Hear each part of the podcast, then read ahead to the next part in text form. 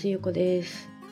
今日はねあのちょっと HSS 型 HSP のあの気質のねちょっとお話をしたいなと思ってるんですけどあのこの気質の人たちはね何かを始めようと思ったらものすごいいろいろ調べまくるんですよ。でも調べて調べて調べまくって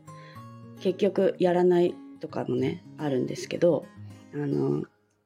私がねスタイフを始めようと思った時にスタイフについてものすごい調べたんですよ。であの最初ねあの Kindle Unlimited っていう読み放題のサービスで私それをいつも登録してるからそれでスタイフに関するね本をまず読んででどうやって始めるかとかあのなんか収益化の方法とかもその本は書かれててね。私はなんかそれは今するつもりはないけどなんかそういうメンバーシップみたいのがあったりとか月額いくらであのその人たちだけが聞ける放送ができたりなんかその1本のその音声をお金金額をねつけて販売できたりとかもねするっていうのを知れてなんかそれはまず最初の学びだったんですけどその後にあのネットでねスタイフについて調べてて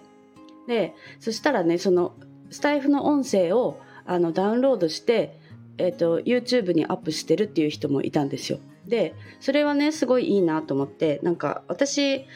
あの私は Twitter からねスタイフを知ってもうあのこの音声のね配信を始める前からもう先にされてる方のねあの配信を聞いたりとかしてたからスタイフの存在は知ってたんですけど結構ねやっぱりあのインスタでねお知らせした時にスタイフの存在を知らない人がすごいいっぱいいたんですよ。だからなんか YouTube のねチャンネル私それから作るようにしてあの YouTube でもねアップしてたらやっぱりそっちで見たいという人のも結構いたんですね。であのその YouTube のねチャンネルは私スタイフの最初の1回目の配信を始める前にもうセッティングしたんですけどなんかその最初にね私が見た時はそのそのことをね伝えてくれてる人はあの iPhone の画面録画でスタイフのね自分の投稿を再生してそれをあのアップロードしてるって言ってたんですよ。でそれ毎回めんどくさいじゃないですか5分ぐらいそれを音画面録画するとか言ってたからであの調べたらあのスタイフのねアプリじゃなくてあのウェブサイトのスタイフでね開くと音声がそのまますぐダウンロードできるんですよ。でそのダウンロードした音声をそれは音声だけしかないから YouTube にアップするにはその画像をねつけてもう1枚でいいんですけどあの動かない画像をね1枚つけてでそれをあの動画編集のアプリであの作って YouTube にアップするっていうのをねそれを毎回私はやるように今してるんですけどそれと別であのスタイフはあのポッドキャストにね配信もできるっていう情報を見たんですよ調べてる時に。であの Spotify とあと Google ポッドキャストとえーと、と Apple Podcast と Amazon Podcast の4種類かなその4種類にあの RSS っていうあのウェブサイトとかねそういう配信のあの情報をねその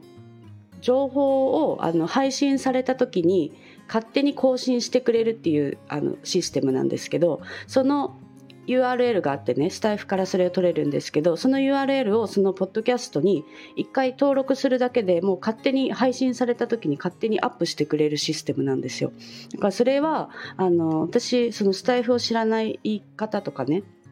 そういう人にまで届いてくれたら嬉しいなっていう思いでその1回目の音声配信を始める前にその4つのポッドキャストにね全部その RSS の URL を登録したんですよ。だからあの今はもう Spotify でも聞けるしあの Apple とか Google とかのポッドキャストでも聞けるように設定したんですよ。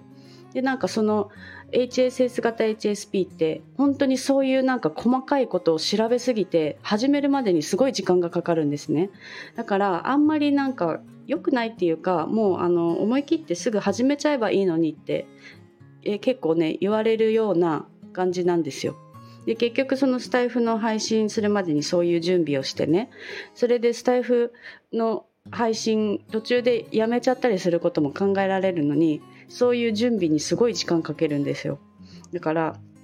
あんまりなんか好きじゃないなって私は自分で思う時もあるけどまあでもやっぱりやってて知っててよかったなっていうねなんか気持ちもあるからまあこういう気質だし、まあ、それを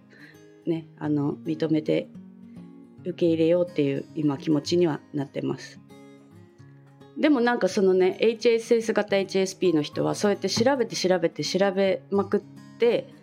それでもやっぱりやめるっていうことがね多いらしいんですけど私はねそれはあんまりなくって結構調べた調べまくった後はもうちょっとえいとねあの行動をするっていうのを結構やるんですけどそれはねなんでかっていうと多分初めてそういうあの勇気を出してね行動した時になんか行動しなかったら見れなかったすごいいい景色が見れたりとかなんかそれを体験した時にあこういう世界もあるんだなっていうのを知れて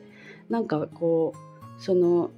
行動する勇気よりもなんかそのその先の世界を知りたい好奇心の方が大きくなることの方が増えたんですよ。でそれであの行動にね移せるようになっていったからなんかその今同じね気質を持ってて調べるけど先に進めないっていう人がいたらあのもう本当に頑張って一回一回ちょっと行動してみたらいいんじゃないかなって私の経験ではねあの思います。であの好奇心もすごいある気質だから好奇心がねの方が勝ると普通に行動がねできるようになっていくんですよ。だからそれをね知ったらあの気質もうまく利用できるかなって思ったからなんか今日はそういうお話をねしたくてなんか私のスタイフの例をちょっと出してみました。ということであの今日も聞いてくださりありがとうございます。